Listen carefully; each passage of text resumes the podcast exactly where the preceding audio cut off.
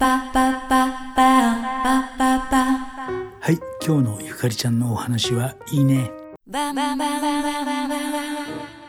大西ゆかりです今日は1月21日、えー、天気でした。もう朝から夕方までね、ほんまに天気で、あの日差しも良くって、さんちゃんとの散歩もはかどったような一日で、えー、明日1月22日は関西の方は雨やそうですのでね、あの通勤通学気をつけていただきたいと思いますが、えー、今、大相撲初場所で12日目となりまして、まあ、数女の方もたくさん聞いておられると思いますし、お相撲にね、詳しい方には、私もあんまり間抜けなことよう言わんのであれですけどね、あの、今は、正代が勝ってるんですよね。大栄翔とか、すごいですね。えー、戦い続けておられて、朝の山名声へと続いておりますが、私ちょっと前から気になってる、裏関がどうしてんのかな、裏っていう力士がおるんですけどね、アクロバット相撲でね、ちょっとこう、舞の海さんみたいな感じの、今で言った炎鵬とかかな、あの、感じでね、どうしてんのかなと思ったら、体ごっつなってきて、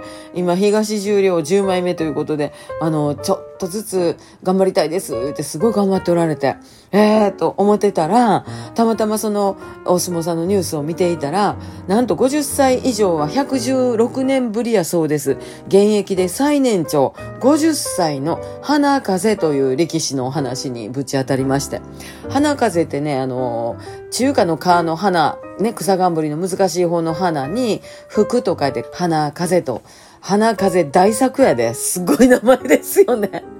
なんと私が、えー、ちゃんこをいただいたことのある、立浪部屋の方やったんですよ。で、この方、ちゃんこ番も、ちゃんこ長しておられますんで、えー、私が呼ばれた立浪部屋のちゃんこは、そうやったんや。花風さんのね、ちゃんこやったんかなと思って、ちょっと嬉しくなって、お会いしたんかなと思いながらですね、えー、いろいろニュースを見ておりましたら、もう相撲さんっていうのはもう30代ではもう、ほんまベテラン、40代で鉄人言われてるんやそうです。だから50代って言ったら本当に稀で、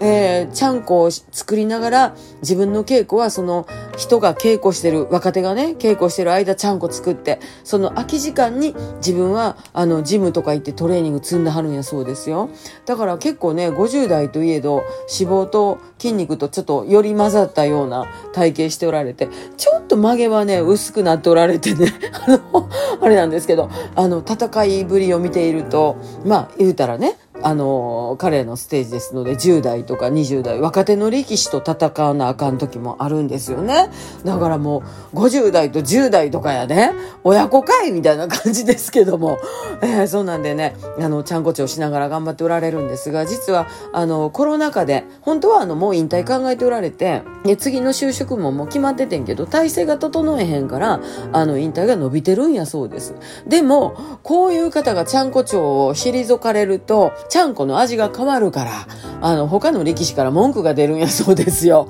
ねえ、だからやっぱり、おらなあかんのですね。それと、あの、若手の育成であるとか、あの、しきたりを教えたりとか、いろいろと役割はありはりますんでね。だから、あの、急におれへんなったら困らはるんで大変かと思いますが、ただ、ね、現役でおられるということなんですごいなって。ね、あとね、若手が、あの、試合に出るのが早かったらお弁当も出してあげるんやって、この方が作るお弁当キャラ弁やったりするんです。あの、去年のおっちゃん、たまたまその、なんかツイッターで出てきてんけど、あの、チコちゃんとかくまモンとかね、あとバンクシーの絵をキャラ弁にしたりするみたいですよ。バンクシーの絵とか黒で糊でね、キュキュッと切り絵にして、あの、風船持ってる女の子のやつあるやんか。あれ、梅干しでな、風船のとこ。うまいこと作ってあるんですよ。えー、花風大作さんです。まだまだ頑張っていただきたいなっていう気がします。だって数もね、53でいたはるからね、あの、50歳の歴史がおってもええやないって、本人はすごく寡黙な方らしいんですけど、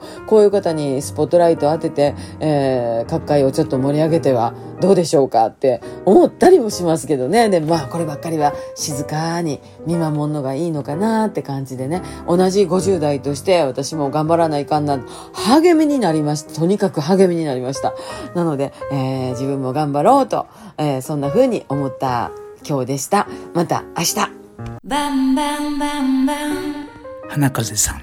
僕も勇気をもらいました。応援してます。